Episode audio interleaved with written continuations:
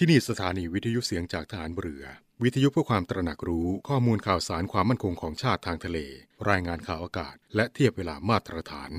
จากนี้ไปขอเชิญรับฟังรายการ ร่วมเครือนาวีครับ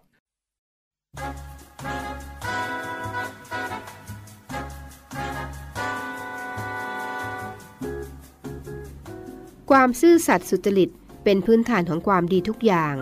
เด็กๆจึงต้องฝึกฝนอบรม ให้เกิดมีขึ้นในตนเอง เพื่อจะได้เติบโตขึ้นเป็นคนดีมีประโยชน์ และมีชีวิตที่สะอาดที่เจริญมั่นคง พระบรมราโชวาทของพระบาทสมเด็จพระบรมชนกาธิเบศรมหาภูมิพลอดุลยเดชมหาราช บรมนาถบพิตร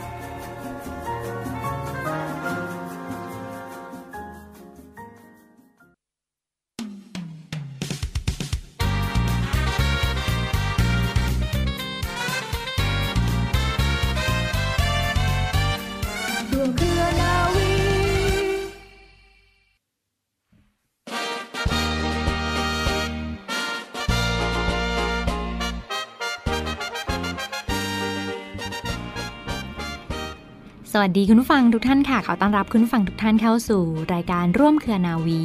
กับเรื่องราวสาระความรู้และข่าวสารที่นำมาฝากคุณผู้ฟังกันเป็นประจำทุกวันค่ะสำหรับเรื่องเล่าชาวเรือในวันนี้นะคะ มีเรื่องราวประวัติความเป็นมาที่น่าสนใจของโครงการหลวงห้วยลึก น้ำพระทัยจากในหลวงรัชกาลที่ 9 มาฝากคุณผู้ฟังกันค่ะ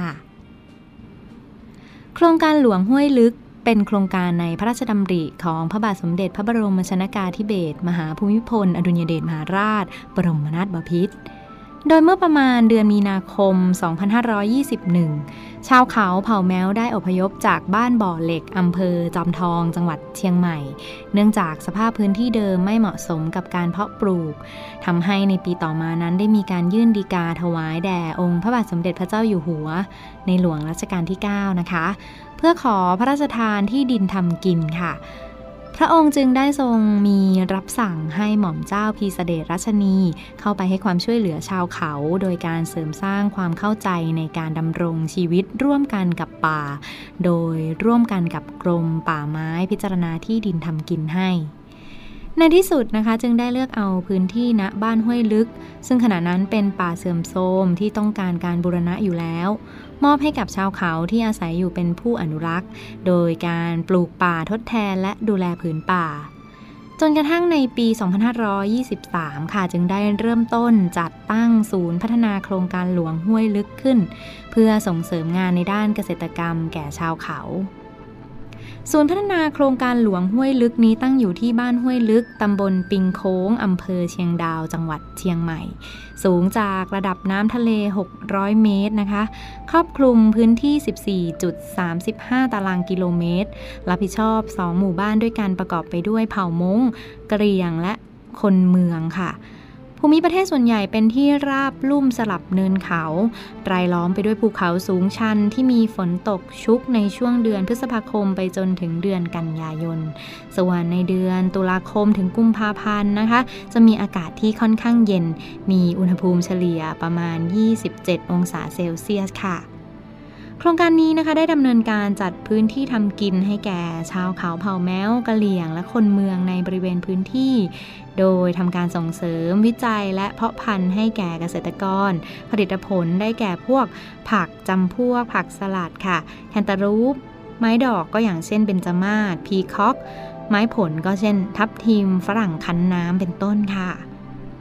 ในฤดูท่องเที่ยวของที่นี่นะคะ คุณฟังจะอยู่ระหว่างเดือนพฤศจิกายนถึงมีนาคมค่ะ เนื่องจากมีผลิตผลที่ให้ชมและซื้อหาได้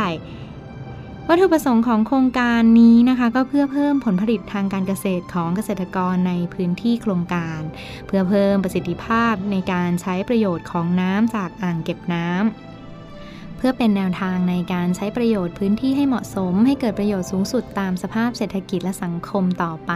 และก็เพื่อให้เกษตรกรค่ะ สามารถที่จะลำเลียงผลผลิตทางการเกษตร ออกจากพื้นที่ได้สะดวกรวดเร็วทุกฤดูกาลด้วย จากผลผลิตพืชผักนะคะที่ออกสู่ตลาดโดยการผ่านมูลนิธิโครงการหลวงปีละประมาณ 2,500 ตันนั้นค่ะ เป็นผลผลิตพืชผักจากศูนย์พัฒนาโครงการหลวงห้วยลึกประมาณร้อยละ7จากการศึกษาวิจัยการผลิตพืชผักบนที่สูง และเหมาะสมกับการรองรับของตลาดแล้ว ส่วนใหญ่จะเป็นผักกึ่งหนาวที่ชอบอากาศเย็น สามารถเติบโตได้ดีในระดับความสูงจากระดับน้ำทะเลตั้งแต่ 600 เมตร ขึ้นไปเป็นส่วนใหญ่ค่ะ ปัจจุบันผักสลัดหรือผักกาดหอมห่อเป็นพืชเด่นของศูนย์พัฒนาโครงการหลวงห้วยลึก ในการปลูกผักเจ้าหน้าที่ของศูนย์พัฒนาโครงการหลวงนี้จะรับแผนการปลูกจากฝ่ายการตลาดของมูลนิธิโครงการหลวง และจึงแบ่งจำนวนในการลงแปลงในปีนั้นๆค่ะ ว่าจะปลูกผัก กี่ประเภท ประเภทละกี่รุ่น มีเกษตรกรรองรับการปลูกพืชผักจำนวนกี่ราย แต่ละรายจะใช้เมล็ดพันธุ์จำนวนเท่าไหร่นะคะ ทางนี้เพื่อเป็นการวางแผนให้มีการปลูกพืชหมุนเวียนในพื้นที่ได้ตลอดทั้งปี และมีผลผลิตตามปริมาณความต้องการของตลาดด้วยค่ะกองทัพเรือจัดตั้งกองทุนน้ำใจไทย เพื่อผู้เสียสละในจังหวัดชายแดนภาคใต้ และพื้นที่รับผิดชอบกองทัพเรือ พื่อนำไปมอบให้กำลังพลกองทัพเรือ และครอบครัวที่เสียชีวิต หรือบาดเจ็บทุกพลภาพ จากการปฏิบัติหน้าที่ ร่วมบริจาคเงินสมทบทุนช่วยเหลือได้ที่ ธนาคารทหารไทย สาขากองบัญชาการกองทัพเรือ หมายเลขบัญชี 115ขีด2ขีด17087ขีด2ชื่อบัญชี กองทุนน้ำใจไทยเพื่อผู้เสียสละในจังหวัดชายแดนภาคใต้และพื้นที่รับผิดชอบกองทัพเรือ รุณาส่งหลักฐานการโอนเงินมาที่กรมการเงินทหารเรือ หมายเลขโทรศัพท์ 0 2475 5557 หรือ 02475 4584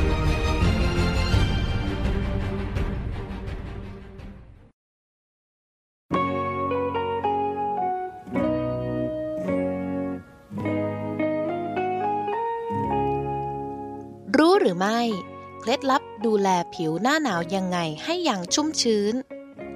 ฤดูหนาวเป็นช่วงเวลาที่ใครหลายคนต่างรอคอยค่ะ และก็ลุ้นว่าจะได้สัมผัสกับลมหนาวยาวนานสักแค่ไหน ส่วนใครที่ไม่อยากรอหรืออยากสัมผัสลมหนาวแบบของแท้ ก็เลือกวางแผนไปรับลมหนาวที่ต่างประเทศ ซึ่งนอกจากแพลนเที่ยวสนุกๆแล้ว ก็การเตรียมตัวเพื่อดูแลผิวในช่วงฤดูหนาวให้พร้อมก่อนออกเดินทาง ก็นับว่าเป็นสิ่งสำคัญไม่แพ้กันค่ะ โดยในวันนี้นะคะ เรามีเคล็ดลับดีๆ ในการดูแลผิวในช่วงหน้าหนาวมาฝากกันค่ะ 1. ค่ะหลีกเลี่ยงการอาบน้ำอุ่น การดูแลผิวในฤดูหนาวเริ่มได้ตั้งแต่ขั้นตอนการอาบน้ำหลายคนชอบอาบน้ำอุ่นเพื่อให้ความอบอุ่นแก่ร่างกาย แต่จริง ๆ แล้วการอาบน้ำอุ่นจะทำให้เราสบายตัวได้แค่ตอนอาบเท่านั้นค่ะ เพราะหลังจากอาบน้ำความชุ่มชื้นในผิวก็จะลดลง ส่งผลให้ผิวแห้งเป็นขุยได้นะคะ เพราะฉะนั้นถ้าอยากให้ผิวนุ่มชุ่มชื้น อาจจะต้องกลั้นใจอาบน้ำอุณหภูมิปกติ เพื่อรักษาผิวกันสักหน่อยค่ะ 2. ค่ะไม่ควรอาบน้ำนานเกิน 10 นาที หลายคนคิดว่าแค่อาบน้ำอุณหภูมิปกติก็ทำให้ผิวชุ่มชื้นได้ ซึ่งความจริงแล้วการอาบน้ำอุณหภูมิปกติ แต่ว่าถ้าหากอาบนานๆนะคะ ก็ทำให้ผิวสูญเสียความชุ่มชื้นได้เช่นกันค่ะ ดังนั้นค่ะควรอาบน้ำโดยใช้เวลาประมาณ 5-10 นาทีก็เพียงพอแล้ว แล้วก็หลีกเลี่ยงการขัดถูผิวแรงๆด้วยค่ะ 3. ค่ะ เลือกประเภทสบู่ให้เหมาะกับผิวนะคะ ในช่วงฤดูหนาวค่ะ ถ้าอากาศแห้งมาก อาจอาบน้ำเปล่าโดยไม่ถูสบู่ก็ได้ค่ะ แต่หากจำเป็นต้องใช้สบู่ ควรเลือกประเภทสบู่ให้เหมาะสม เช่น ใช้สบู่เหลวชนิดอ่อน เพื่อรักษาความชุ่มชื้นของผิวไว้ค่ะ 4. ทาครีมบำรุงหลังอาบน้ำภายใน 3-5 นาทีค่ะ หลังจากอาบน้ำเสร็จภายใน 3-5 นาทีแรก นับได้ว่าเป็นช่วงนาทีทองของผิว เพราะเมื่อผิวโดนน้ำแล้วจะยังมีความชุ่มชื้นอยู่ หลังเช็ดตัวหมาดๆ จึงควรทาครีมบำรุงผิวลงไปทั้งที่ใบหน้า และก็ลำตัวโดยเร็วค่ะ และที่สำคัญค่ะควรเลือกครีมบำรุงที่เป็นเนื้อครีม เพราะจะให้ความชุ่มชื้นได้ดีกว่าเนื้อโลชั่นค่ะ 5. เลือกครีมบำรุงที่เหมาะสมค่ะ ในการเลือกใช้ครีมบำรุงควรเลือกครีมที่มีส่วนประกอบเพิ่มความชุ่มชื้นได้ดีค่ะ แล้วก็หลีกเลี่ยงครีมที่มีส่วนผสมของแอลกอฮอล์น้ำหอม หรือผลิตภัณฑ์ที่มีส่วนผสมของ AHA หรือเรตินอยด์เพราะจะทำให้ผิวแห้งมากยิ่งขึ้นค่ะ 6. นะคะ อย่าลืมพกลิปบาล์มและแฮนด์ครีมค่ะ เมื่อดูแลผิวหน้าและผิวกายให้ดีแล้ว ก็ต้องไม่ลืมที่จะดูแลริมฝีปากและมือด้วยค่ะ เพราะอวัยวะทั้งสองส่วนนี้ต้องเผชิญกับอากาศหนาวตลอดเวลา ซึ่งอากาศแห้งจะทำให้ริมฝีปากแห้งและแตกง่ายขึ้น จึงไม่ควรเลียริมฝีปากบ่อยๆ และหมั่นทาลิปบาล์มอยู่เสมอ ส่วนการดูแลมือนั้นค่ะ หลังล้างมือควรรีบเช็ดให้แห้งและทาแฮนด์ครีมทันทีเพราะอากาศแห้งจะทำให้มือลอกและแตกได้ง่ายเช่นกันค่ะ 7. ค่ะ การรับประทานอาหารที่ดีก็เป็นอีกวิธีในการบำรุงผิวค่ะ การกินอาหารในช่วงฤดูหนาวควรกินให้ครบทั้ง 5 หมู่ ตามหลักการดูแลสุขภาพทั่วไป แต่สิ่งที่ควรเน้นมากเป็นพิเศษคืออาหารที่มีโอเมก้า 3 เพราะเป็นไขมันชนิดดี โดยเน้นกินปลา ถั่ว เนื้อไก่ และเน้นอาหารหรือผักผลไม้ที่มีวิตามิน A C E และซินค่ะ เพื่อเติมอาหารให้กับผิว และที่สำคัญที่สุดคือดื่มน้ำให้ได้วันละ 8-10 แก้ว เพราะร่างกายต้องการน้ำเพื่อให้ผิวชุ่มชื้นอยู่ตลอดเวลาค่ะ และ 8 ค่ะ เลือกสวมใส่เสื้อผ้าที่ไม่ทำให้ระคายเคือง อากาศในฤดูหนาวจะแห้งและเย็นมาก การเลือกเสื้อผ้าในช่วงนี้จึงควรเลือกเนื้อผ้าที่ใส่สบาย ไม่บาดหรือระคายเคืองผิว เช่นผ้าคอตตอน ส่วนการใช้ผ้าขนสัตว์ หรือใยสังเคราะห์ อาจจะทำให้คันหรือระคายเคืองผิวได้ค่ะ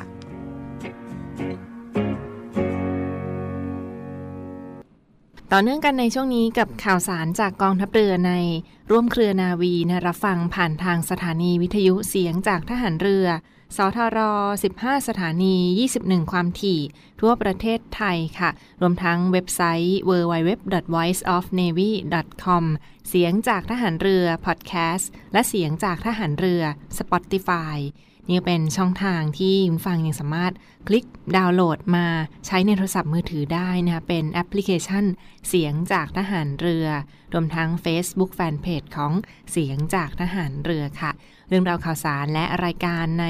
รูปแบบต่างๆ ที่สอดแทรกความบันเทิงสาระดีๆ ที่มาฝากคุณฟังกันอย่างต่อเนื่องนะคะ ขออีกหนึ่งกำลังใจมาให้ทีมงานผู้ผลิตรายการกันในครั้งนี้ด้วยฝากติดตามรายการจากทีมงานเสียงจากทหารเรือค่ะ มันอีกหนึ่งเรื่องราวความห่วงใยมาฝากคุณฟังกันนะเรื่องราวของกระแสเทคโนโลยี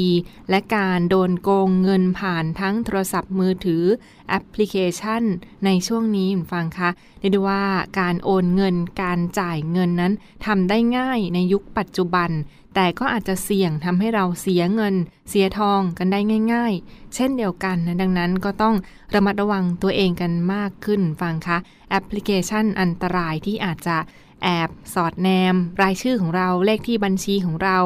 ช่องทางดูดเงินของเราออกไปนะคะดังนั้นมีช่องทางในบ้างที่เราต้องรู้เท่าทันและระมัดระวังไม่ตกเป็นเครื่องมือของมิจฉาชีพที่จะ หลอกเอาเงินเราไปใช้ในทางที่ผิดกฎหมายได้เช่นเดียวกันค่ะดังนั้น แอปพลิเคชันอันตรายที่เขาออกมาแจ้งเตือนกันแล้วว่า ควรจะลบทิ้งออกจากโทรศัพท์มือถือของเราโดยด่วนคุณฟังคะ 13 แอปอันตรายที่มีข้อมูลยืนยันออกมาแล้วว่าเป็นแอปพลิเคชันปลอม แล้วก็ดูดเงินของเราออกจากระบบโทรศัพท์มือถือได้ หรือว่าระบบบัญชีช่องทางการเงิน ธุรกรรมทางการเงินผ่านออนไลน์ได้เช่นเดียวกันค่ะ ในส่วนของทางรายงานจากบริษัท Kaspersky หรือว่าบริษัทรักษาความปลอดภัยด้านอินเทอร์เน็ต ด้านไอทีก็ออกมารายงานค่ะว่ามีแอปพลิเคชันโจ๊กเกอร์หรือว่าแอปที่มี host malware อันตราย สามารถขโมยเงินสดของผู้ใช้ได้นะขโมยเงินของเราได้จากแอปพลิเคชัน แล้วก็มีทั้งสอดแนมข้อมูลส่วนตัว ข้อมูลการทำงาน ข้อมูลทางการเงินภายในเครื่องได้ ดูดเงินของเราได้ค่ะ อ่านข้อความเราได้ สอดแนมเราได้ มีแอปพลิเคชันใดบ้าง ถ้าเราเจอแล้วให้รีบ ลบทิ้งออกจากโทรศัพท์มือถือเราหรือว่าสมาร์ทโฟน เครื่องคอมพิวเตอร์ของเราโดยด่วนคุณฟังคะแอปพลิเคชันที่ 1 ซึ่งชื่อต่างๆ เหล่านี้เขาจะมีเป็นภาษาอังกฤษทั้งหมดเลยเนี่ยเป็นแอปอันตรายที่ดูดเงิน สอดแนมข้อมูลของเราได้โดยไม่รู้ตัว ข้อสังเกตต่างๆ นั่นคือประการแรกเขาจะสามารถหยุดทำงานได้อย่างไม่มีเหตุผลและทำให้โทรศัพท์ของเรา อุปกรณ์คอมพิวเตอร์ของเรานั้นทำงานได้ช้าลงกว่าเดิมค่ะ มีแอปใดบ้างฟังคะที่ออกมามีประกาศแจ้งเตือนแล้วนะว่าเป็นแอปอันตราย แอปที่ 1 คือ Battery Charging Animation หรือว่าเป็น Battery Wallpaper นะคะ Battery Charging Animation Battery Wallpaper แอปที่ 2 ค่ะคลาสสิก Classic Emoji Keyboard Classic Emoji Keyboard นะนี่ก็เป็นลักษณะของคล้ายกับการดาวน์โหลดสติกเกอร์มาใช้โทรศัพท์มือถือ แอปต่อไปค่ะ Battery Charging Animation Bubble Effects แอปต่อไปค่ะ Easy PDF Scanner นะคะ Easy PDF Scanner แอปต่อไปค่ะ Dazzling Keyboard Dazzling Keyboard Emoji One Keyboard Smart TV Remote Flashlight Flash Alert on Call Volume Booster Hearing Aid Volume Booster Louder Sound Equalizer และ Super Hero Effect นะนี่ก็เป็นรายชื่อของ 13 แอปอันตรายที่อาจจะดูดเงินของเราได้ อาจจะลองคลิกเข้าไป search ค้นหากันดูคุณฟังค่ะ ตัวสะกดของแต่ละคำก็อาจจะคลิกอ่านกันได้เช่นเดียวกันที่แอปพลิเคชันนี้นะเป็น 13 แอปอันตรายดูดเงิน อ่านข้อความสอดแนมข้อมูลส่วนตัวของผู้ใช้ได้ อันตรายต่อทางด้านการเงินของเรา ดังนั้นก็ลบทิ้งออกจากโทรศัพท์มือถือโดยด่วนแอปที่ 1 ค่ะ Battery Charging Animation หรือว่า Battery Wallpaper 2. Classic Emoji Keyboard 3. Battery Charging Animation Bubble Effect 4. ค่ะ Easy PDF Scanner 5. ค่ะ Dazzling Keyboard 6. Halloween Coloring 7. Emoji One Keyboard นะคะ 8. Smart TV Remote 9. Flash Light Flash Alert on Call 10. นะคะ Volume Booster Hearing Aid และ 11. New QR Code Scan 12 ค่ะ Volume Booster Router Sound Equalizer และ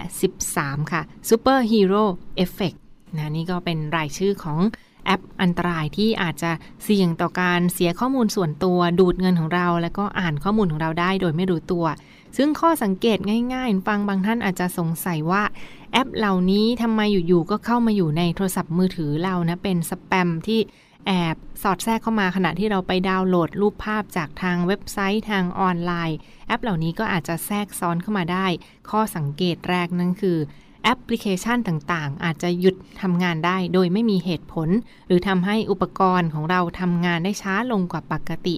อาจจะรู้สึกว่าแบตเตอรี่ของเรานั้นหมดเร็วกว่าปกติ เพราะว่ามีการเรียกใช้งานของแอปอื่นนี้อยู่ตลอดเวลาค่ะ ดังนั้นแบตเตอรี่ในเครื่องก็จะหมดเร็วกว่าปกตินั่นเองนะถือว่าเป็นข้อสังเกตที่ เราใช้โทรศัพท์มือถือผ่านการเงินโอนเงินผ่านออนไลน์ หรือว่าใช้โทรศัพท์มือถือเป็นอวัยวะที่สำคัญในชีวิตประจำวันเราไปแล้ว ดังนั้นค่ะก็ต้องรู้เท่าทันและสังเกตอุปกรณ์ของเราให้แน่ใจอยู่เสมอว่าปลอดภัยไร้รอยต่อหรือว่าโอกาสผิดพลาดน้อยที่สุดค่ะดูดเงินเราได้ข้อความ ส่องข้อความเราได้ สอดแนมข้อมูลส่วนตัวเราได้นะดังนั้นก็ในโลกยุคนี้ยุคเทคโนโลยีค่ะมาเร็วไปเร็ว ดังนั้นก็ต้องระวังตื่นตัวเป็นพิเศษนะคะ แจ้งเบาะแสข้อมูลข่าวปลอมข่าวจริง หรือว่าเบาะแสอันตรายต่างๆ ได้เช่นเดียวกันคุณฟังคะหรือว่าช่องทางของ Facebook Fanpage ข่าวจริง ประเทศไทย อีกหนึ่งเรื่องราวความห่วงใยที่มาฝากทุกท่านกันในช่วงนี้ค่ะ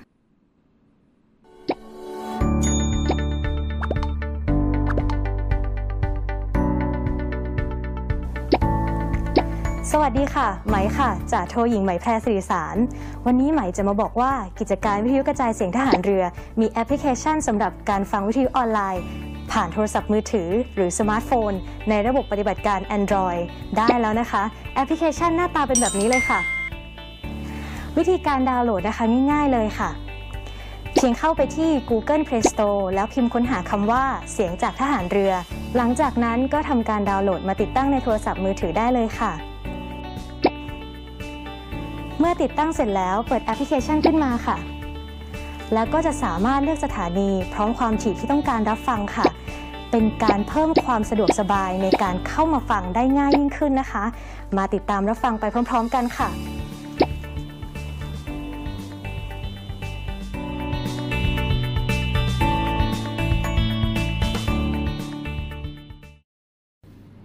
คุณฟังและช่วงท้ายรายการในวันนี้ค่ะ ขอหยิบยกเอาบทเพลงพระราชนิพนธ์ของพระบาทสมเด็จพระบรมชนากาธิเบศรมหาภูมิพล อดุลยเดชมหาราช บรมนาถบพิตรในหลวงรัชกาลที่ 9 กับเพลงพระราชนิพนธ์ที่ชื่อว่าโอ้ไอเซ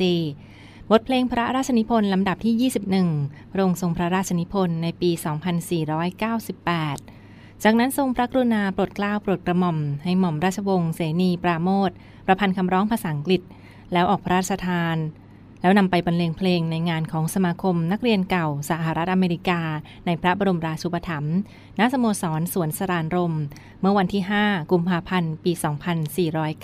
2498บทเพลงโอไอเซนี้นะเป็นเพลงพระราชนิพนธ์ที่ไม่มีคำร้องภาษาไทย ขอเชิญทุกท่านรับฟังค่ะ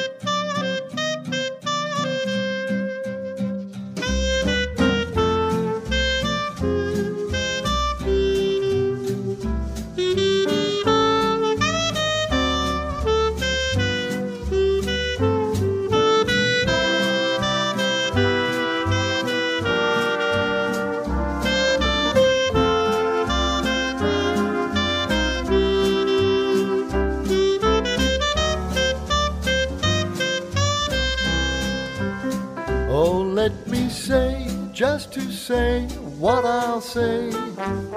Or do you say, just to say what you'll say? Oh, let us say, just to say what we'll say. Now, what we say? Just something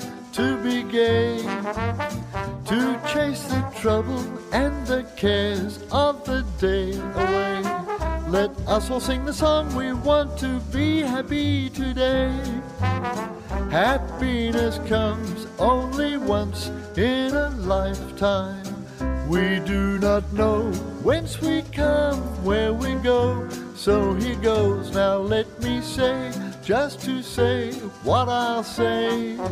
And do you say, just to say what you'll say? Let us all sing the song we want to be happy today.